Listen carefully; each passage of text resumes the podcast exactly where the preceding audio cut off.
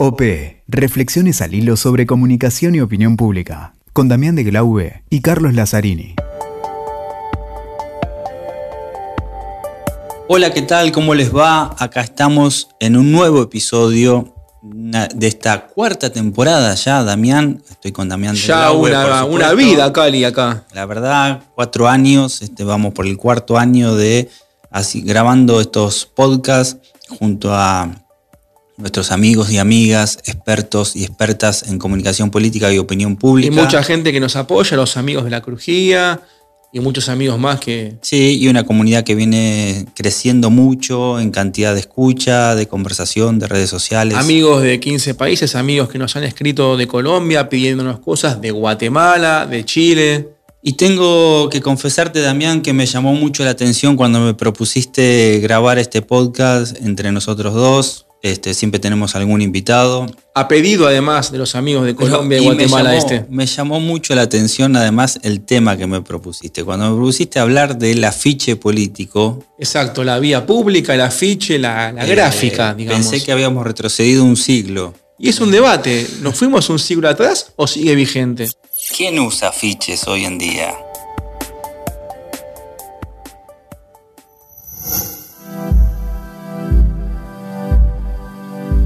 Lo que vos ves en Instagram, ¿qué es si no un afiche digital? Tanta pelea por la atención eh, ¿Qué debate? de las audiencias, no tan fragmentadas las Exactamente. audiencias y tan eh, captada por, las, por los soportes tecnológicos.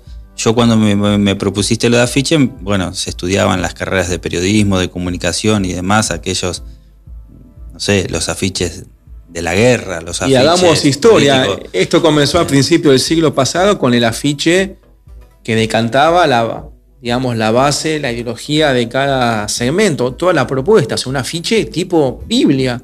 Claro. La gente se detenía, lo leía, se ¿En dónde debatía. estaban los afiches? ¿En la vía pública? En la vía pública, en las paredes. Como avisos en algún Era como un diario, Pegado, exacto, digamos. un diario pegado, como hoy en algunos lados, algunos partidos de, de un segmento siguen haciendo, pero que ya no capta la atención. Esa ficha en mitad del siglo pasado mutó a un afiche de imágenes, de Incluso de quedó, eslogan. inclu- pero quedó como querer imitar el afiche, ¿no? Porque, por- eh, equipos de fútbol también, que por ejemplo dicen, eh, eh, tienen los afiches preparados para un triunfo o lo que sea, que en realidad es un afiche digital, digamos. Exactamente, pero sigue vigente. Simulan que están pegados y en, en la vía pública y por todo un país, una ciudad. y demás. Exactamente, esa mística sigue En realidad solamente conviven en el teléfono. Exacto, y es una comunicación en sí misma. Y pasamos, como te decía, de ese viejo afiche donde la gente se detenía, lo leía, luego se debatía.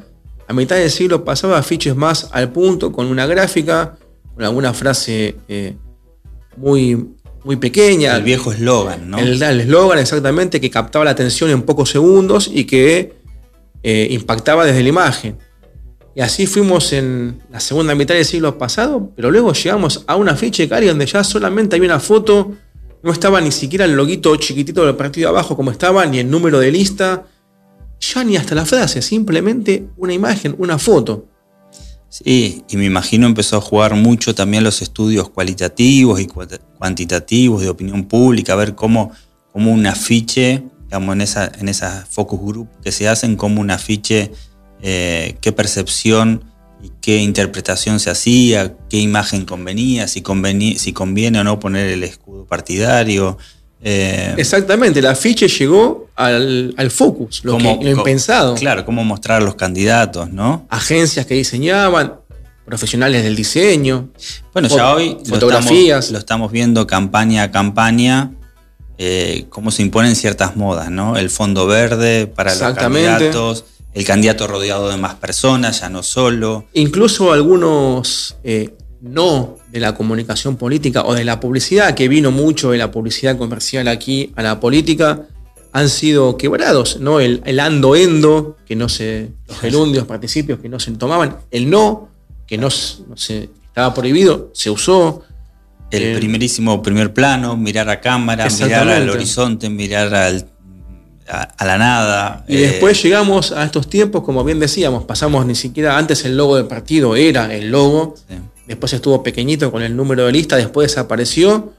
Y hoy llegamos a que quizás el exceso de digitalización, el manoseo, el Photoshop, juegue en contra. ¿Cómo llegamos hoy a un afiche que es, además de vía pública, vía digital, no? Sí, y a mí me parece un punto importante, vos sos el experto en este tema, pero me parece un punto importante, eh, como sucede con otras cuestiones de la comunicación, cómo la gente se fue apropiando del afiche, ¿no? O sea, hoy la construcción del afiche ya no es el, digamos, por un lado está el que se diseña en términos estratégicos en un comando de campaña, en un grupo de campaña y demás, pero hoy juega más y tal vez tenga más potencia, más viralización, más compartido, uno que la propia ciudadanía eh, se lo apropia, ¿no? El, el, famoso que llama Anthony Gutiérrez Rubí, llama el artivismo, y cómo desde una estrategia se puede inducir a que eso se lo apropie, una, campaña, la verdad que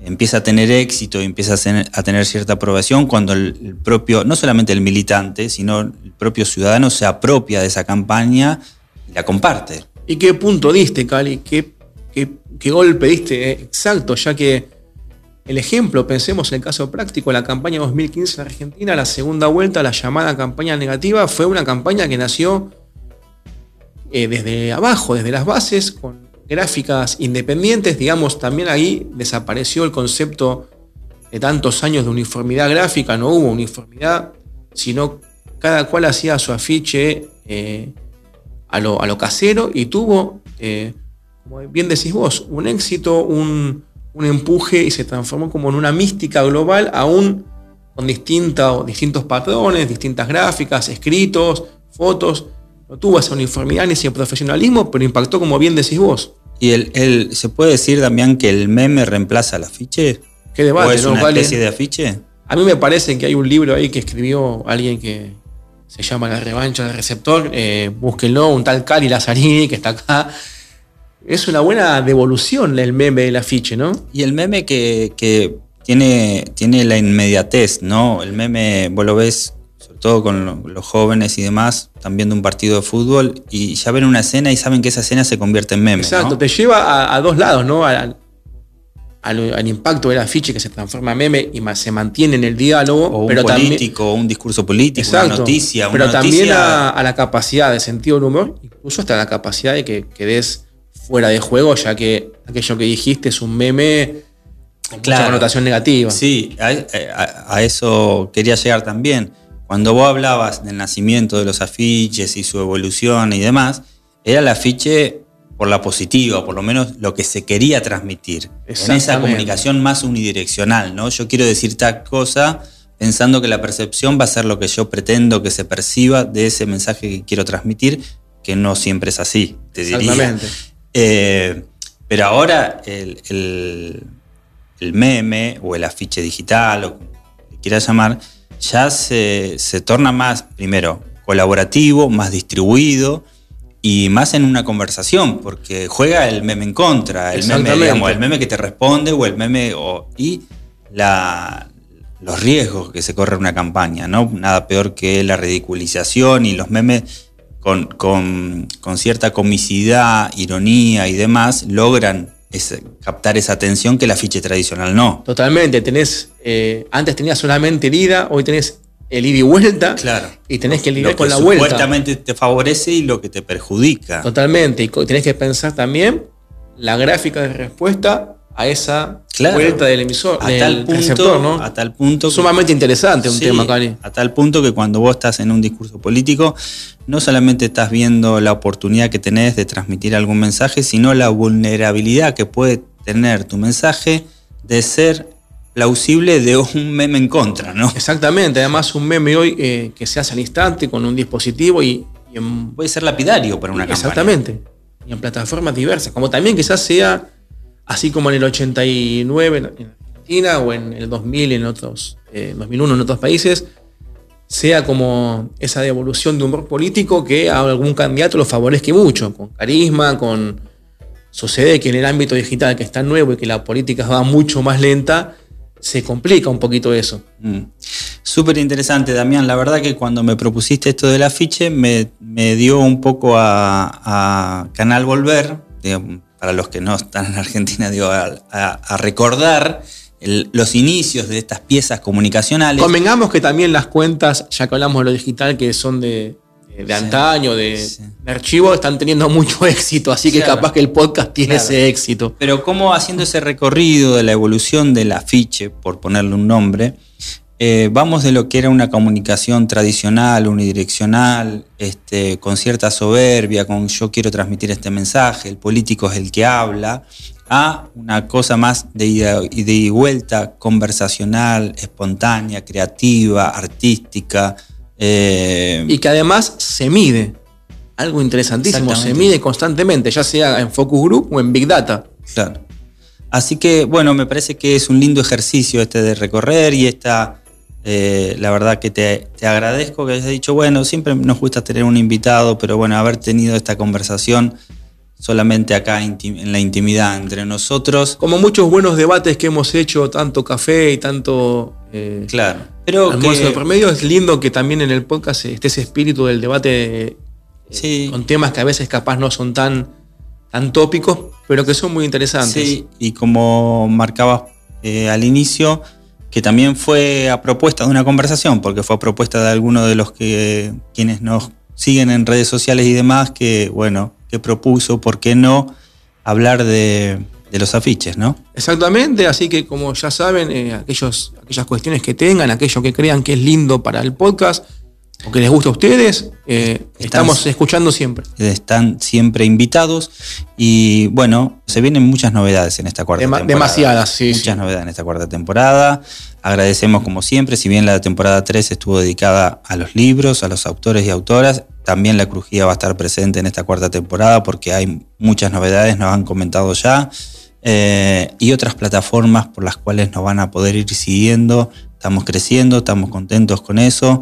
Y por supuesto, nos siguen en OP-podcast, en Twitter, Instagram, y estamos en WeTalker, en Spotify, Conversatorio y otras novedades. Que Damián de Glaube, Cari Lazzarini, estamos siempre escuchando y la idea es que este podcast sea eso, un ida y vuelta. Y que la comunidad siga creciendo. Escuchaste OP con Damián de Glaube y Carlos Lazzarini. WeTalker. Sumamos las partes.